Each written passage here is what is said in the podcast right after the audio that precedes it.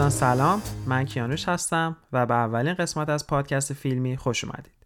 این پادکست همونجور که از اسمش پیداست یک پادکست کاملا فیلمیه برای طرفداران واقعی فیلم کسانی که فیلم رو به صورت یک هنر نگاه می‌کنن و از دیدن فیلم لذت می‌برن.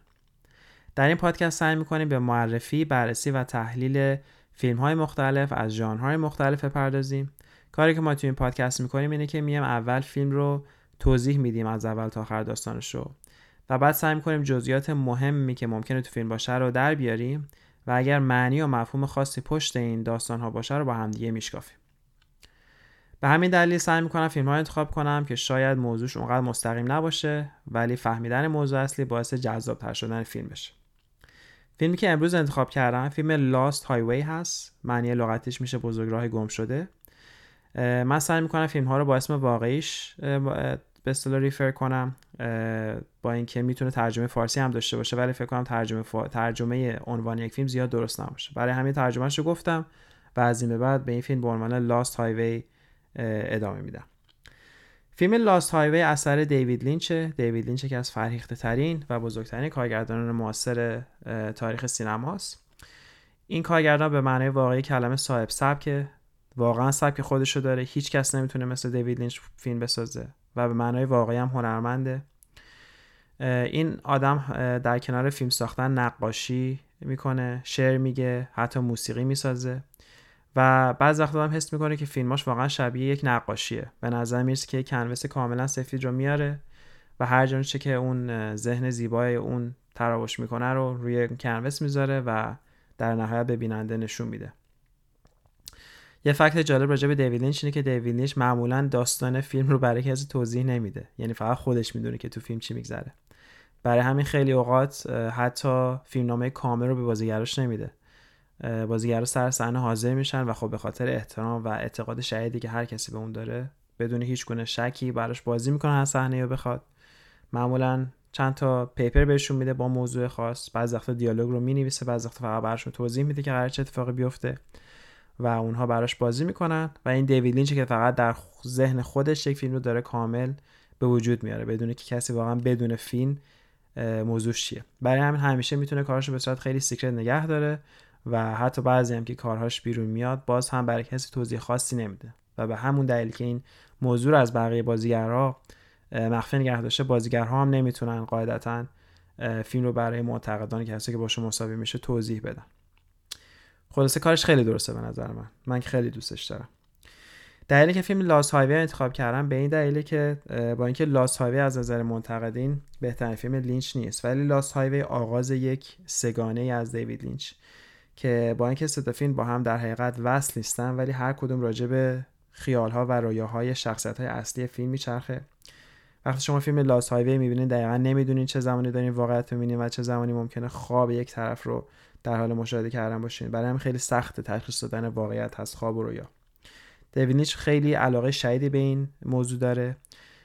در حقیقت این قضیه از سریال Twin Peaks شروع شد وقتی که دیوید لینچ سعی کرد یک concept ی به عنوان Red Room یا اتاق قرمز رو معرفی کنه. جایی بود که شخصیت اصلی در رویاها و کابوسهای خودشون گرفتار می شدن و در بعض اوقات این گرفتاری سالها طول می کشید در حقیقت گم می شدن تو رویاهاشون. و خب اون concept از سریال شروع شد و دیوید لینچ سعی کرد که اون concept رو در فیلم های بعدیش که از Lost Highway شروع شد از سال 97 در حقیقت پیاده کنه. و بعد از Lost Highway خب ما Mulholland Drive و Inland Empire رو داشتیم که همون فرمول رو جورایی داشت دنبال می‌کرد. تلفیقی بین رویا واقعیت و خواب. میریم به فیلم Lost Highway می‌پردازیم. من از یک warning بگم که همونجور که گفتم من فیلم رو توضیح میدم تعریف می‌کنم. برای همین اسپویلر داره. خیلی هم اسپویلر های detail و دقیقی داره. برای همین اگر دوست ندارین که فیلم براتون spoil بشه یا لو بره داستان حتما الان این پادکست رو قطع کنید ببینید اول فیلم رو ببینید. ولی به نظر من فیلم های دیوید لینچ اونقدر پیچیده است که دونستن راجبش و حتی تحلیل های خوندن تحلیل های اون فیلم قبل از دیدن فیلم اون فیلم ها رو حتی جذابتر می‌کنه. واسه همین فیلمی نیست که اگر داستانش لو بره باعث لوس شدن یا به اصطلاح از بین رفتن ارزش داستان بشه.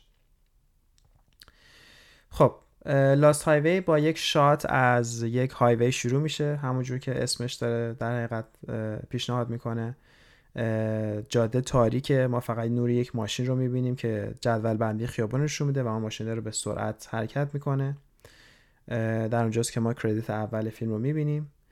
و بعد صحنه اول فیلم شروع میشه یک صحنه کاملا تاریک از چهره یک انسان که ما نمی‌دونیم دقیقا اون شخصیت کیه و داره چیکار می‌کنه.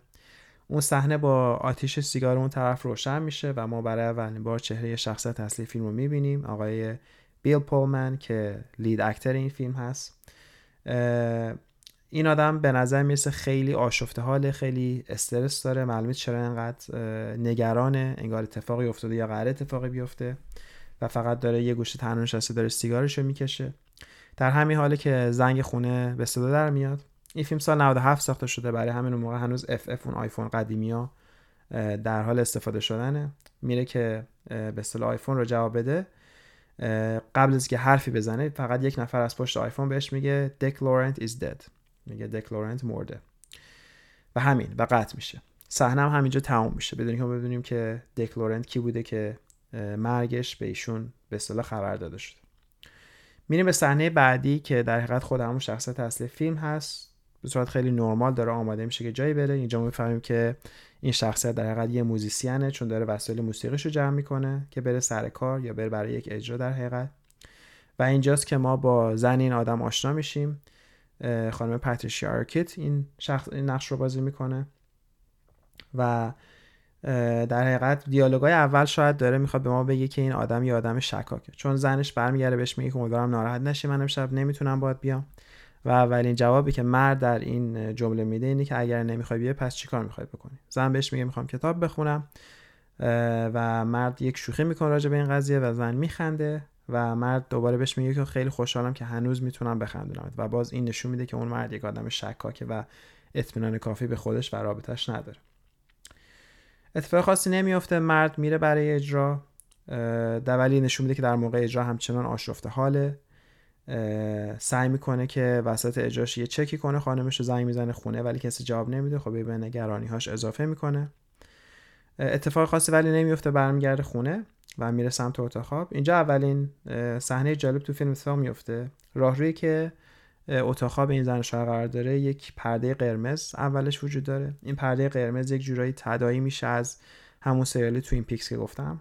اون Red Room ی که تو سریال Twin Peaks وجود داره اتاق قرمز پرده قرمز شباهت خیلی زیادی به همین پرده داره که شاید داره دیوید میگه که این فیلم تو همون ژانر قرار اتفاق بیفته و ما وارد یک رویا و خوابی بشیم. از این point به بعد. میره تو اتاق و می‌بینه که زنش خوابیده کار خاصی نمی‌کنه. شب میخوابن. صبح که بلند میشن زن رو می‌بینیم که داره میره به سمت در اصلی. یک VHS tape تو یک پاکت برای اینها در حقیقت deliver شده. مرد همون لحظه زن رو می‌بینه با این نوار. به خاطر شکاک بودن مرد بهش میگه بیا همین الان اینو با هم ببینیم. چون نمی‌دونه اون tape چیه نمی‌دونه کی واسه کی واسه اونا فرستاده نمی‌دونه آیا واسه اون tape برای زنش فرستاده شده یا واقعا واسه خودش فرستاده شده. تیپ رو می‌ذارن و چیزی که می‌بینن اینه که یه کسی با دوربین بیرون خونه اینا رو فیلم برداری کرده یک نمای خیلی ساده از خونهشون و براشون فرستاده. خب زیاد نگران نمیشن میگن شاید مثلا یا کسی شوخی کرده یا اینکه مثلا شاید یک ریلتور بانک معاملاتی داشته بهشون نشون می‌داده که چطور می‌تونن خونهشون رو توی مارکت تبلیغ کنن. برای همین ازش میگذرن. شب میشه دوباره و زن و مرد برای اولین بار توی فیلم یعنی با همدیگه سکس دارن. یک چیزی من اینجا دوست دارم بگم راجع به صحنه‌های سکس در فیلم های هالیوودی یا فیلم های غربی. خیلی اوقات در فیلم های هالیوودی صحنه سکس اتفاق میفته ولی شاید اونقدر دلیل خاصی برای اون صحنه وجود نداشته باشه. اگر فیلم ها عاشقانه باشن که خب make sense می‌کنه okay ه جزی از داستانه ولی در خیلی از فیلم ها می‌بینیم که دو تا شخصیت خیلی randomly با هم پر میشن. حالا یا توی فیلم اکشن دو هم دارن یه سری آدم می‌کشن. یا مثلا یه تایم خیلی خاصی با هم می‌گذارن و در نهایت آخر آخر کار با هم دیگه سکس دارن. که این به نظر من یک خورده لزومی نداره. یعنی باید به نظر یک دلیلی وجود داشته باشه برای یک صحنه در یک فیلم. ولی تو فیلم های آقای دیوید لینچ صحنه های سکس معنای خیلی خاصی دارن و خیلی معتقدن که صحنه های سکس در فیلم های دیوید لینچ در حقیقت یک جور آینه که باعث تغییر داستان میشه. و در حقیقت تو این فیلم هم همین گونه خواهد بود. اینو بگم که Lost که از فیلم های دیوید لینچ که صحنه سکس خیلی بالایی داره و خب به خاطر تغییر زیاد داستان این گونه صحنه ها کاملا نشون میده که قرار داستان تغییر کنه و برای یک direction دیگه بره. و همین جور هم میشه تو این صحنه. با هم سکس دارن و بعد قبل از که بخوابن مرد شروع می‌کنه از یک رویا برای زنش تعریف کردن. میگه من اخیرا یک رویای کابوسی داشتم که اومدم خونه تو داشتی من صدا می‌زدی و من نتونستم تو رو پیدا کنم. و همینجور که داره تعریف می‌کنه در میره همون رویا رو داره نشون میده و مرد به صورت آشفته داره دنبال زنش میگره با اینکه زنش داره صدا می‌زنه. و جالب تا اینجا حتی اسم این دو نفر رو نگفته فیلم. بعد اون صدا زن زن با عنوانهای مثل بیبی وهانیه و اسم طرف رو صدا نمی‌زنه. و برای همین منم اسم اینها رو نمیگم تا در فیلم اسمشون معلوم بشه. و در حالی که این به اصطلاح کابوس داره نشون داده میشه و نمی‌تونه این زن پیدا کنه مرد از خواب میپره. و تو نمی‌دونی واقعا اون لحظه که داشته برای زنش توضیح می‌داد اون کابوس واقعا داشته تعریف می‌کرده یا این کابوس واقعا داشته اون لحظه که ما داریم می‌بینیم اتفاق میفته با ترس و لرزی که از این خواب بلند میشه مرد زن هم بلند میشه دوست داره که به اصطلاح آرامش کنه. به محض که به صورت زنش نگاه می‌کنه یک مرد خیلی کریه یک مرد یک به اصطلاح آدم خیلی کریپی رو تو چهره زنش می‌بینه و این باعث وحشت بیشتر مرد میشه. ولی همون لحظه برمیگرده به realization واقعی که همه چیز okay ه و فقط پیش زنش خوابیده. و دوباره برمیگردن به سمت خواب. روز بعد یک نوار VHS دوم دم در تحویل داده شده. دوباره مرد همون لحظه مچ زن رو می‌گیره میگه بیا این نوار رو با هم ببینیم. نوار رو با هم می‌بینن دوباره از همون shot ی شروع میشه که داره بیرون خونش رو نشون میده. ولی این بار فقط بیرون نیست. نوار به اون فیلم وارد خونه میشه و وارد اتاق خوابشون میشه در حالی که دو نفر خوابیدن و ازشون فیلم برداری شده. خب این باعث وحشت این دو نفر میشه قاعدتا. زنگ می‌زنن به پلیس. پلیس میاد خونه رو search می‌کنه. بعدش که چیز خاصی پیدا نمی‌کنه خب قاعدتا پلیس معمولا تو این سیچویشن ها تو این مواقع به طرف شک می‌کنه. از مرد می‌پرسن که توی خونت دوربین فیلم برداری چیزی نداری؟ و اینجا جمله خیلی جالبی گفته میشه که برای آخر فیلم خیلی مهمه. مرد میگه که من دوست ندارم اتفاقات این میفته اونجوری که اتفاق میفته رو باور کنم. دوست دارم اتفاقات زندگیمو اونجوری که خودم دوست دارم به یاد بیارم. و دقیقا میگه که توی کوتیشن مارک دارم میگم not necessarily the way they happen. میگه نه لزوما اونجوری که اتفاق افتاده بلکه اونجوری که من خودم دوست دارم. اون اتفاقات رو تو ذهنم حک می‌کنم. این جمله رو داشته باشین تا آخر فیلم دوباره بهش می‌پردازیم. این سیچویشن تمام میشه. ما زن رو می‌بینیم که دارن آماده میشن بعد رفتن به یک مهمونی. مهمونی خونه کسی هست به نام اندی. اندی یکی از دوستای در حقیقت زن زنه هستش. به اصطلاح اون همسر شخصیت اصلی. و اتفاقی که میفته اینه که ما دفعه می‌بینیم که این دو نفر در پارتی هستن زن داره با اون اندی خیلی flirtatious رفتار می‌کنه به صورت خیلی دارن با هم دیگه لاس می‌زنن. و خب این باعث ناراحتی مرد میشه ما الان با الان می‌دونیم که مرد آدم شکاکیه تراست نداره به خودش به خودش اطمینان نداره به خانمش اطمینان نداره. و خب هر گونه رابطه به اصطلاح راحتی از طرف اون خانه با هر مرد دیگه باعث ناراحتی این شخصیت اصلی میشه. زن برای اینکه ذهن مرد رو به اصطلاح منحرف کنه از این قضیه بهش ازش خواهش می‌کنه که برای اون یک نوشیدنی الکلی بگیره. مهمونی توی خونه خیلی بزرگ است یک بار وجود داره مرد به سمت بار میره. اول خودش یه شات ویسکی می‌زنه که شاید خودش آروم کنه و درینک مورد علاقه زنش براش اوردر میده. در همین حال که داشت درینکو می‌گرفت یا داره درینکو می‌گیره یه دفعه می‌بینه که همون چهره کریه یا همون چهره یک مرد خیلی زشت رو که تو صورت زنش شب قبل دیده بود تو خواب داره در واقعیت بهش نزدیک میشه. خب باعث خیلی دلهوره و ترسش میشه. مرد خیلی سریع به اون آدم خیلی کریه خیلی سریع به شخصیت اصلی نزدیک میشه و این چیزی که بهش میگه میگه که ما هم دیگر ملاقات کردیم قبلا. درسته؟ و مرد همینجوری شک نگاه می‌کنه به اون آدم کریه. اون آدم کریه بهت میگه یادت نمیاد تو خونه تو هم دیگر دیدیم. در واقع من همین الانم تو خونتم. و این باعث وحشت دوچندان شخصیت اصلی فیلم ما میشه. دیگه نمی‌دونه باید چیکار کنه. و اینجاست که اون آدم کریه یا حالا آدم کریپی یه تلفن موبایل در میاره و یه آنتن خیلی درازی هم داره که می‌کشه. دیوید خیلی علاقه داره با اینکه فیلم در در تاریک ترین نقاط فیلم سعی می‌کنه بعضی وقتا یه کامدی ریلیف بذاره. شاید سعی می‌کنه فکر کنه که مثلا این باعث خنده تماشاچی بشه چون قدر شاید دلهوره به وجود نیاد. و این تلفن رو در حقیقت به شخصت اصلی میده میگه که زنگ بزن به خونه اگه باور نمی‌کنه منو زنگ بزن خونه من الان اونجا مرد این کارو می‌کنه و در این ناباوری همون طرف برمیداره گوشی رو. میگه بهت گفتم من اینجا خب این شخصیت اصلی فیلم رو بسیار نگران می‌کنه. دیگه اصلا نمی‌دونه داره کار می‌کنه. خیلی با شتاب و دلهوره برمیگرده پیش اندی و زنش. از اندی می‌پرسه میگه آیا تو این آدمو می‌شناسی تو پارتیت؟ اندی نگاش می‌کنه میگه آره این رفیق دیکلورنته اگه یادتون باشه دیکلورنت همون کسی بود همون اسمی بود که اول فیلم گفته شد که به مرد گفتن که دیکلورن مرده. و یک دفعه اینو یادش میفته شخص اصلی به اندی میگه که ولی دیکلورن مرده درسته؟ اندی اول اینو باور می‌کنه میگه آره راست میگه دیکلورن مرده. ولی یک دفعه نظرش عوض میشه که نه چرا همچین حرفی می‌زنی؟ حرف تو غلطه و اصلا ناراحت میشه از اینکه از شخص اصلی فیلم میشنوه که دیکلورن مرده. دیگه نمی‌دونه اون لحظه چیکار کنه مرد دست زنش رو می‌گیره و از پارتی میان بیرون. توی راه سعی می‌کنه که به نظر می‌رسه که سعی می‌کنه که با زن یک دعوا را بندازه. به خصوص خیلی گیر میده میگه که تو چطور با این اندی آشنا شدی؟ زن بهش میگه که من سالها پیش یک شغلی از اندی گرفتم ولی نمیگه شغل چیه. این باعث آزار خاطر شدن بیشتر مرد میشه. ولی خب دیگه ادامه نمیده. به خونه می‌رسن. مرد به خاطر شکی که داره با اینکه ممکنه کسی تو خونه باشه. میره و خونه رو چک می‌کنه با اینکه طرف جلوش بود ولی باز شک داره. تو ذهنش فکر می‌کنه واقعا اتفاق افتاده شاید. و خب چون کسی نیست دیگه خیالش راحت میشه حدودی میان تو خونه و دوباره میرن که برای خواب آماده بشن.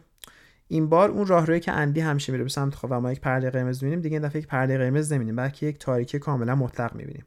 مرد تا انتهای راه رو میره و به یک آینه می‌رسه و در حالی که در خودشو در آینه نگاه می‌کنه زنش برای اولین بار با اسم رو صدا می‌زنه. فرد. اینجا ما فهمیم که اسم مرد فرده زن صداش می‌زنه میگه برگرد بیا دیگه آماده بشین برای خوابیدن. مرد برمیگرده و ما دیگه چیزی نمی‌بینیم. تا اینکه صبح میشه. صبح میشه این دفعه ما به جای زن مرد رو می‌بینیم که داره میره دم خونه چک کنه برای نامه ها و روزنامه ها و دقیقا همونجا یک نواره VHS سوم وجود داره. که برش میداره میاره تو خونه واسه خودش پلی می‌کنه. ما هنوز زن رو توی تصویر نمی‌بینیم. و وقتی که این فیلم رو می‌بینه دقیقا دوباره همون فیلم دوم تکرار شده. منتها این دفعه وقتی که اون طرف وارد اتاق خواب میشه ما فرد رو می‌بینیم که داره روی جنازه تکه تکه شدن زنش فریاد می‌زنه. همه جاش خونیه. زن کاملا مرده. و این آدم که اسم شما الان می‌دونید فرد فقط داره فریاد می‌زنه. این رو که می‌بینه خب بسیار وحشت می‌کنه و شروع می‌کنه زنش رو زده یعنی ما اینجا اسم زن رو بالاخره می‌فهمیم. اسم زن رنی هستش. شروع می‌کنه فریاد زدن رنی رنی.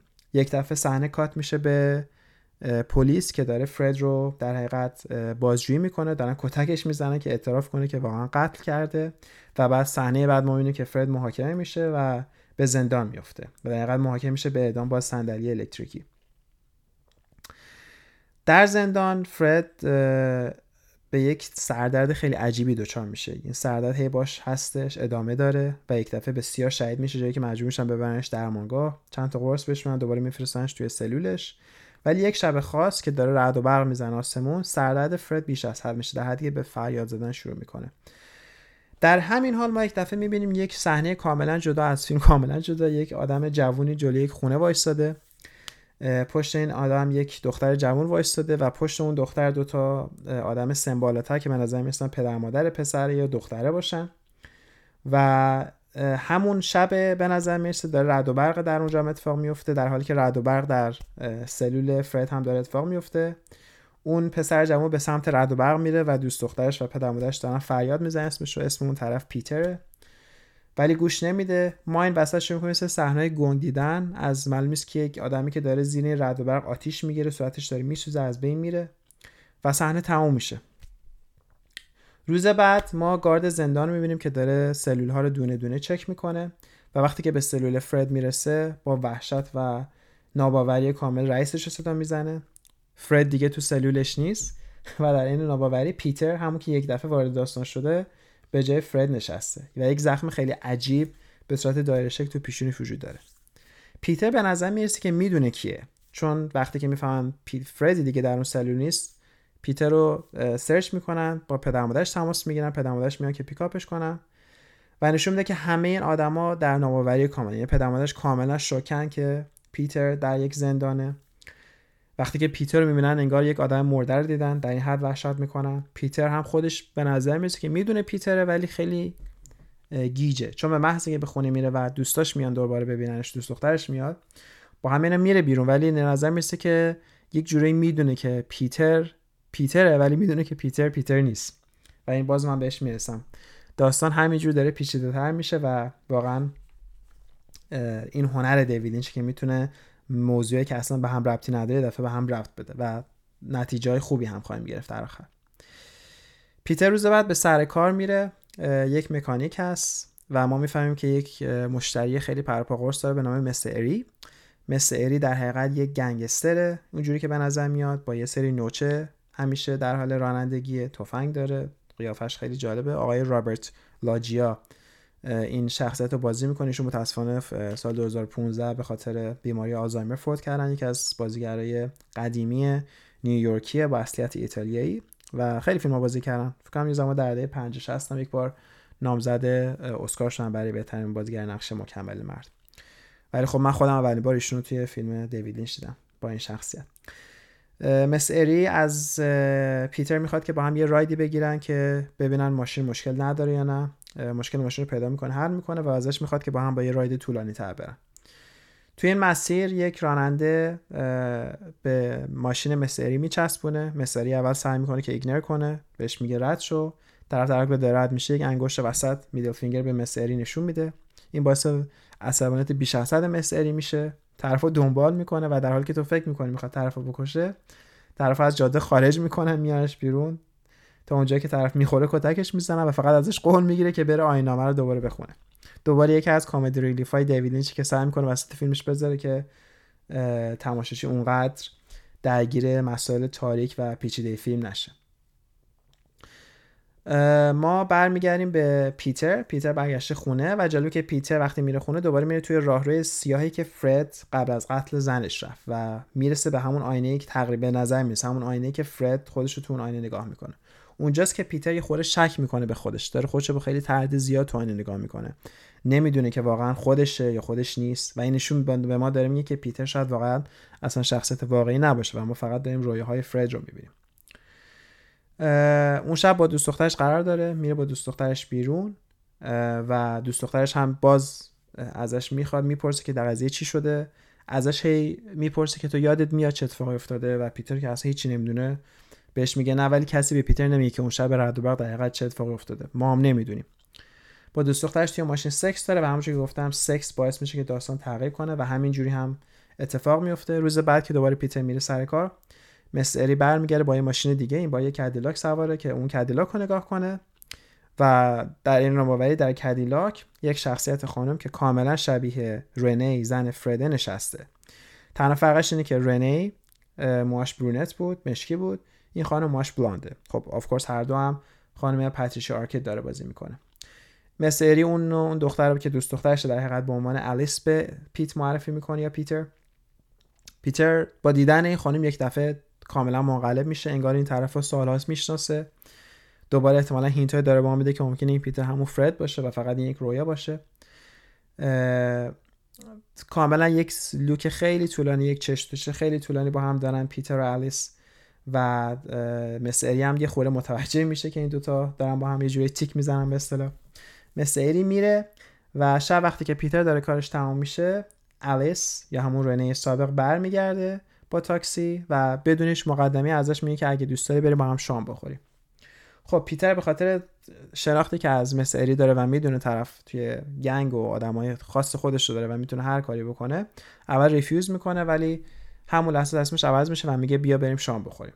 دوباره خیلی در این یعنی داستان داره حالت حالت عادی هی خارج تر میشه الیس بهش میگه که خب اصلا شامو بیخیرشه بیا با هم بریم موتل.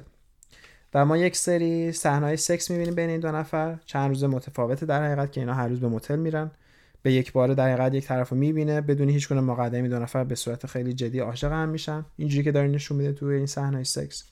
و در حقیقت داره در به ما نشون میده که ممکنه پیت همون فرد باشه و تو ذهن خودش داره دوباره عاشق زنش میشه. یک شبی که پیت منتظره که دوباره با الیس ملاقات کنه الیس بهش زنگ می‌زنه و بهش میگه که امشب ما نمی‌تونیم بریم چون من فکر کنم ادی شک کرده. خب این باعث وحشت هر دو طرف میشه و این که بهش میگه من باید با ادی time بگذرونم این باعث عصبانیت بیش از حد پیتر میشه. نشون میده که قشنگ عادت کاملا آشفته حاله و این اصلا طبیعی نیست واسه کسی که خودش شاید داره در حقیقت با یک خانم دیگه رابطه خارج از به اصطلاح افر دارن با هم دیگه. و عصبانیت بیش از حدش باعث میشه که کارهای مختلف از کار جالبی که می‌کنی که میره با دوست دختری که پیتر در دوست دختر پیتر باشه با هم میرن بیرون و این دفعه یک سکس خیلی خشن و اگریسیو با هم دارن که نشون میده عصبانیه. نمی‌دونه باید چیکار کنه. از اینکه در حقیقت نمی‌تونه با بشه خیلی بیشتر آزارش میده با اینکه اون به اصطلاح آدمایی که واقعا باش بودن به عنوان پیتر. و باز یک نشونه دیگه ما داریم می‌گیریم که احتمالا شاید پیتر پیتر نباشه و همون فرد باشه. بالاخره می‌تونه دوباره الیس رو ببینه. الیس بهش زنگ می‌زنه میگه که تونستم در حقیقت یه جورایی فرار کنم از دست مس اری واسه مدت کوتاه. و این بار که هم دیگر می‌بینن الیس بهش پیشنهاد میگه که بهتر فرار کنیم. چون مطمئنم مثل اری فهمیده و احتمالا از این روزا داره پلان می‌کنه که ما رو بکشه. و جوری که بهش ترجیح میده میگه که به من یه دوست خیلی پولدار دارم که ما می‌تونیم بریم اینو خونش رو بزنیم. من میرم سرگرمش می‌کنم. ما خونه اینو می‌زنیم و بعد فرار می‌کنیم با هم دیگه. پیت کنجکاو میشه می‌پرسه که خب این دوستی که داری در حقیقت کیه چی کار است از کجا میشناسیش؟ و الیس اسمشو میگه اون دوست اندیه همون اندی که ما توی رابطه فرد و رنی باش آشنا شدیم. بهش میگه قبلا واسش کار می‌کردم. پیتر می‌پرسه چه کاری دقیقا همون جمله رو استفاده می‌کنه که اندی قبلا بهش کاری داده همونجوری که به رنی کار داده بود. پیتر ازش پرسه خب کار چی بوده؟ بهش میگه که کار تو فیلم های پورن بوده و این باز پیتر رو خیلی عصبانی می‌کنه حالت غیرتی می‌کنه که باز کاملا غیر واقعی به نظر میاد. اگه واقعا ما داریم پیتر رو می‌بینیم نه فرد رو. و پلانی هم که باز الیس داره باز ناراحتی پیتر میشه میگه من میرم سرگرمش می‌کنم و تو میری دزدی می‌کنی. پیتر اصرار می‌کنه که براش توضیح بده که چطوری بازیگر پرن شده. اونجوری که الیس فراش تعریف کنه میگه یک روز رفتن. خونه اندی مستری هم اونجا بوده و ازش می‌خوان که لباساشو در بیاره قبول نمی‌کنه و اونو تفنگ می‌زنن روی سرش و این مجبور میشه که صحنه سکسی برای اینا هم انجام بده و هم بازی کنه توی فیلم های پورن به حال از این میگذرن و تصمیم می‌گیرن بالاخره پلانشون رو انجام بدن. اتفاقی که میفته اینی که به, به پیتر میگه که من اول میرم خونه اندی اونجا سرگرمش می‌کنم و بعد تو می‌تونی جوین کنی. پیتر میره خونه که آماده بشه برای این کار. دم در خونه دوست دختر خودش شیلا رو می‌بینه. شیلا دیگه فهمیده که پیتر در با یه کسی دیگه در ارتباط ناراحت میشه عصبانی میشه دعوای خیلی سختی دارن. پدر مادر پیتر میان که اونا رو از هم جدا کنن و شیلا در اون لحظه برمیگره به پدر پیتر میگه که ما باید توضیح بدیم که چی شده. ما باید بگیم اون شب که اون مرد اونجا چیکار می‌کرد. و این به ما داره میگه که اون شبی که اتفاق افتاده هم برای فرد هم برای پیتر پیتر با یه با دوست دختر شیلا و یک مرد برگشت خونه و ما نمی‌دونیم مرد کیه. ولی پدرش کاملا ریفیوز می‌کنه. میگه نباید بهش بگیم و دوباره سعی می‌کنن که ازش بگذرن از اون داستان. پیتر بالاخره پیدا می‌کنه خونه اندی رو و میره خونه اندی. به محض که وارد خونه اندی میشه یک پروژکتور خیلی بزرگ. روی یک صفحه بزرگتر. داره فیلم پرن الیس رو نشون میده و با صدای خیلی بالا. دقیقا با یک صحنه روبرو میشه پیتر که باعث ناراحتی بیش از حدش میشه. همون لحظه می‌بینه که اندی داره از طبقه بالا میاد پایین. لباس یاد نداره که خب داره به ما پیشنهاد می‌کنه که الیس باش بوده برای اینکه سرگرمش کنه. و پیتر به خاطر اون غیرت شدن و عصبانی شدن بیش از حدش به اندی در جا حمله می‌کنه اندی میفته زمین. الیس رو می‌بینیم که اونم با لباس های خیلی کم داره از بالا میاد. و پیتر رو تشویق می‌کنه برای اینکه تونسته اندی رو به اصطلاح ناک داون کنه. همین موقعی که دارم حرف زدن اندی دوباره از جاش بلند میشه به پیتر حمله می‌کنه. پیتر جا خالی میده و اندی با پیشونی مستقیم میره توی یک میز شیشه ای و همونجا در جا میمیره. بعد از این الیس شروع می‌کنه به به اصطلاح دزدی کردن از خونه اندی انگار که اتفاق نیفتاده. پیتر خب خیلی شوکه خیلی همین که به اصطلاح الیس عشقش شده که داشته با اندی بوده تو اتاق و همین که الان اندی رو کشته و خیلی نگرانه خیلی دلهوره داره. الیس سعی می‌کنه که برش گردونه به ریالیتی. بهش میگه که ما وقت زیادی نداریم باید اینا رو بدوزیم و از اینجا سریعتر بریم. پیتر از الیس میگه که اگه میشه من برم دستشوی استفاده کنم بهش یه راهروی نشون میده که بعد بره و اونجا به اصطلاح از واشروم استفاده کنه. در اون راهرو که در پیتر درام میره یک دفعه صحنه عوض میشه ما وارد یک موتل میشیم. کاملا از خونه اندی میاد بیرون. و تو اون موتل به یک اتاق می‌رسه به اتاق 26 در اون اتاق وام می‌کنه و اونجا الیس رو می‌بینه با مس اری که در حال سکس هستن. خیلی دیستربش می‌کنه برمیگرده. دفعه می‌فهمه که در اون در حقیقت ممکنه خیال باشه برمیگرده به واقعیت تو حال خونه اندی و اونجا یک عکس رو می‌بینه که خیلی توجه جذب می‌کنه. تو اون عکس الیس هست که دقیقت خانم پاتریشیا آرکت با موی blonde رنه کنار الیس که زن در حقیقت فرد بود. تو اون عکسه و در دو طرف اندی و مستر ادی وایستادن. اونجا پیتر از الیس می‌پرسه میگه که این تویی؟ و الیس نمی‌دونه میگه این هر دوش منم یه همچه حالتی imply می‌کنه. و این باعث میشه خب پیتر از پیتر و حتی ما تماشاچی از همیشه گیجتر بشیم که واقعا این قضیه چیه. بالاخره الیس رازیش می‌کنه که از خونه بزنن بیرون. ماشین فکرم اندیرم میدوزن یک ماستنگ. اونم فکرم قرمز رنگ باشه اگر اشتباه نکنم.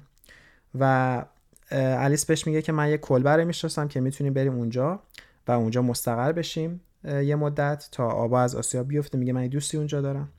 حالا در که من کلبه رو دوستم روش تمرکز کنم که اون شبی که در سلول در حقیقت فرد شروع می‌کنه به سردرد وحشتناک گرفتن زیر رد و برق یه کلبه میاد تو ذهنش در حال آتش گرفتن که این کلبه همون کلبه که الیس تو این صحنه پیتر رو می‌بره. وارد کلبه میشن هیچ کس نیست. میگه دوستم اینجاست باید صبر کنیم واسش. در همین حال که اینا مجبورن صبر کنن پیتر و الیس در وسط جاده یا در وسط یک شاله حالت صحرایی تو لس آنجلس هستیم شروع به سکس کردن می‌کنن. و یکی از رومانتیک ترین سکس هایی که ما تو این فیلم می‌بینیم. کاملا معلومه که این دو طرف مثلا همدیگر رو دوست دارن به صورت خیلی عاشقانه و اینکه واقعا حریص یکدیگر هستن. انتهای سکس پیتر شروع می‌کنه به گفتن I want you I want you. میگه من تو رو می‌خوام من تو رو می‌خوام برای فقط خودم داشته باشم. و این اتفاق ادامه پیدا می‌کنه تا اینکه اواخر سکس الیس توی گوش پیتر میگه که you'll never have me. میگه you can never have me. دقیقا میگه که تو هیچ وقت نمی‌تونی به من برسی. و این شاید زنگ بیداریه برای شخصیت اصلی فیلم ما همون فرد که یک دفعه به خودش میاد و شاید می‌فهمی که داره همه اینها رو توی ذهنش به اصطلاح پرورش میده. به این دلیل که به محضی که سکس تمام میشه و الیس بلند میشه و تو جاده اصلا محو میشه و طرفی که از رو زمین بلند میشه دیگه پیتر نیست دوباره همون فرده. اینجوری داره به ما میگه که شاید همه اتفاقاتی که ما بین پیتر و الیس دیدیم دقیقا تراوش ذهن فرد بوده که داشته سعی می‌کرده شاید بعد از قتل دوباره با زنش ارتباط برقرار کنه. به محض که بالا میشه دوباره اون مرد creepy یا مرد کریه رو می‌بینه که از کلبه میاد بیرون. از اون مرد می‌پرسه که آلیس کجاست؟ من دنبال آلیس میگردم. مرد میگه آلیس وجود نداره. همونجوری که بهت گفت آلیس و رنه یک انسان هست دقیقا اینو خیلی literally میگه. جلوی دوربین و بهش میگه که تو داری کار اشتباه می‌کنی و بری دنبال آدم درستت بگردی. این فرد رو راضی می‌کنه که سوار ماشین بشه و شروع می‌کنه به گشتن یک جایی که ما نمی‌دونیم چیه. به یک هتلی می‌رسه که اسم هتل هم از لاست هایوی هتل وارد اون هتل میشه. و مستقیم میره سمت اتاق 26 همون روم نامبری که در توی حال خونه اندی به صورت حالا یا هلوسینیشن به صورت خرافات یا به صورت واقعی دیده. در اتاق رو وام می‌کنه و تو اتاق مثل اری رو می‌بینه به همراه در حقیقت زنش رنه این دفعه دیگه علی سوجنا ما رنه رو دوباره می‌بینیم با موهای برونت. و دست بر مثل اری همون دکلورنت هستش تو واقعیت تو به اصطلاح اری اسمی بود که تو دنیای پیت و الیس ما میشناختیم و این دفعه مثل اری با همون اسم دکلورنت همون کسی که اول فیلم گفتن مرده. ما باش ملاقات می‌کنیم. بعض اینکه رنه از مستر اریا حالا که الان شده دکلورن خداحافظی می‌کنه فرد وارد اتاق میشه. دکلورنت رو میدزده میبرش پشت ماشین وش وسط صحرا. اول سعی می‌کنه فقط بترسوندش ولی همون لحظه دوباره اون مرد کریپی اون مرد کریک وارد داستان میشه و از فرد می‌خواد که تمام کنه قضیه رو.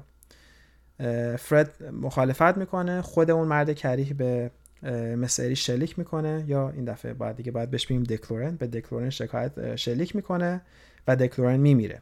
و ما صحنه عوض میشه ما فرد رو می‌بینیم که تفنگ دست فرده و اصلا اون مرد کریپی تو صحنه وجود نداره. اینجا جایی که فیلم با تمام پیچیدگیش و با تمام اتفاقات عجیب غریبی که افتاده دیوید لینچ با هنر خاص خودش فیلم برمیگردونه به نقطه اول. خیلی از منتقدان میگن به فیلم های کامل فیلم های هستن که از یک نقطه شروع بشن و یک جوری دوباره به همون نقطه برگردن مثل یک دایره. و ما دقیقا اینو اینجا می‌بینیم. اتفاقی که میفته فرد سوار ماشین میشه فرار می‌کنه و می‌بینیم که داره برمیگرده خونش. دم خونش که می‌رسه پیاده میشه میره در خونش اف اف می‌زنه و وقتی که اف اف برداشت ما نمی‌دونیم حالا کی داره اف اف رو برمیداره مثل همونجوری که صحنه اول نمی‌دونستیم کی داره اف اف رو زنگ می‌زنه.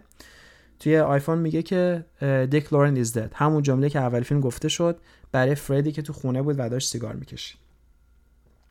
و ما صحنه بعد می‌بینیم که فرد داره توی ماشین فرار می‌کنه کلی ماشین پلیس دنبالشه. دوباره شروع می‌کنه نور افتادن رعد و برق زدن و این باعث داد و بیداد و فریاد فرد میشه و همینجاست که فیلم تموم میشه. خب در نگاه اول شاید فیلم بشه ساده نگاهش کرد به این صورت که بگیم خب شاید فرد یه آدم دیوونه بوده که اینا رو همه خیال کرده. ولی خب specifically اگه بخوایم نگاه کنیم به نظر بهترین برداشتی که از این فیلم میشه اینه که شاید ما در حقیقت داریم داستان زندگی یک آدم اسکیزوفرنیک رو می‌بینیم.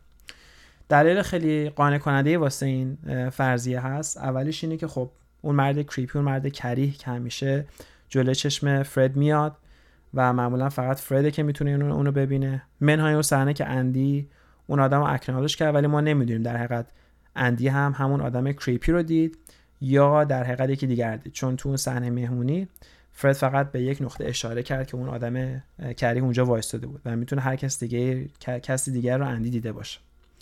این یه مورد. مورد جالبتر تو این فیلم اینه که شخصیت اصلی فیلم ما به نور خیلی حساسه و یکی از symptom هایی که آدم اسکیزوفرنیک دارن.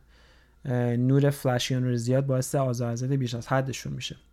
و جالبتر اینه که تو صحنه اول فیلم وقتی که فرد میره برای اجراش تو اون کلابی که هست نور خیلی زیادی به صورت flashing داره زده میشه تو تصویر. من فکر کنم دیوید لینچ صحنه رو گذاشته که شاید اگه آدم اسکیزوفرنی که می‌خواد این فیلم ببینه به ادامه به اصطلاح این فیلم نبینه. چون already فیلم همیشه داره در حقیقت آدم رو challenge می‌کنه ذهنشون. حالا وای به حال که کسی نرمال نباشه بخواد این فیلم رو ببینه. بهترین جایی که اسکیزوفرنیک بودن این طرف شاید معلوم میشه اون جمله که من از تو خواستم یاد داشته باشیم موقع که داشت با پلیس حرف می‌زد. که به پلیس گفتش که من دوست ندارم وقایع رو اونجوری که اتفاق میفته تو ذهنم ثبت کنم. من وقایع رو اونجوری که خودم دوست دارم تو ذهنم ثبت می‌کنم. خب نشونه کامل یک آدم اسکیزوفرنیک می‌تونه باشه که از واقعیات کاملا فاصله می‌گیره و اونجوری که خودش دوست داره صحنه رو برای خودش رکورد می‌کنه. و خب همسرش زنش که در حقیقت به نظر میسه که واقعا کشته و خب وقتی که ما می‌بینیم که دیک لورنس رو هم می‌کشه در حقیقت اون آدمی creepy که داره راهنماییش کنه که چیکار کنه که معمولا یکی از نشانه آدم اسکیزوفرنیک همیشه یک نفر هست که کاملا خیالیه و به اون آدم اسکیزوفرنیک دستور میده که چیکار کنه. خیلی از موقع آدم اسکیزوفرنیک باعث قتل میشن به خاطر این قضیه. چون فکر می‌کنه داره کسی بهشون میگه که برن قتل انجام بدن. و در حقیقت ما اینجوری می‌بینیم که در و, و این این جالبه. این یک سوال خیلی جدیتر رو برای بیننده به وجود میاره اگه ما قبول کنیم آدم اسکیزوفرنیکه. به این صورت که اگه واقعا اسکیزوفرنیکه آیا واقعا زنش بهش خیانت می‌کرده؟ و یا اینکه واقعا واقعا شخصیت دیگه وجود دارن؟ آیا دکلورن واقعی آیا اندی واقعیه؟ و اصلا زنش ممکنه حتی واقعی نباشه. حالا به این حالا این به این معنی نیست که اگر زنش حتی واقعا خیانت کرده باشه حقی به اون طرف میده که بخواد زنش آزار بده. ولی اینکه اون کشتن زنش هم شاید کوشنبل باشه که شاید آیا واقعا زنش رو کشته؟ اگر زنش رو کشته آیا واقعا زن خیانت کرده بوده بهش؟ یا اینکه این تمام اون ذهنیات این مرده که می‌خواد در حقیقت شک و تردیدش رو دوست نداره از بین ببره.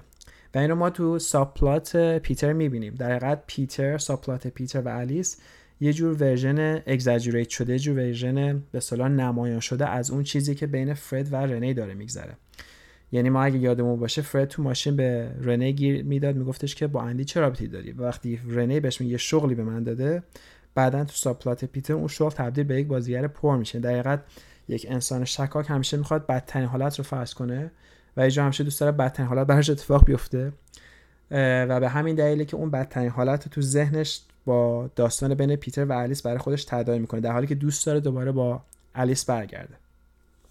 و خب اون صحنه آخر که سکس آخرشون که الیس بهش میگه تو هیچ وقت نمی‌تونی منو داشته باشه شاید یه wake-up call ی باشه چون دیگه از اون point بعد دوباره فرد میشه و داره سعی می‌کنه که اون کار اشتباهی کرده رو جبران کنه ولی خب دیگه دیر شده و ما در آخر می‌بینیم که پلیس داره دنبالش می‌کنه و هیچ راه فراری دیگه برای فرد باقی نمونده. به حال اینم از تحلیل من از این فیلم. امیدوارم که خوشتون اومده باشه. اگر شما هم این فیلم رو دیدین خیلی دوست دارم که با نظرات شما آشنا بشم. خیلی دوست دارم بدونم که شما راجع به این فیلم چی فکر می‌کنید. اگر جزئیاتی هست که فکر می‌کنید من از دستم حتما به من یادآوری کنید. اگر فکر می‌کنید من اشتباهی کردم تو این پادکست حتما به من بگین. دوست دارم بدونم. من سعی می‌کنم که اطلاعاتمو تا اینجا که می‌تونم همیشه چک کنم توی گوگل ولی اگر چیزی رو میس کردم از اون عذرخواهی می‌خوام. و امیدوارم که به من حتما یادآوری کنید.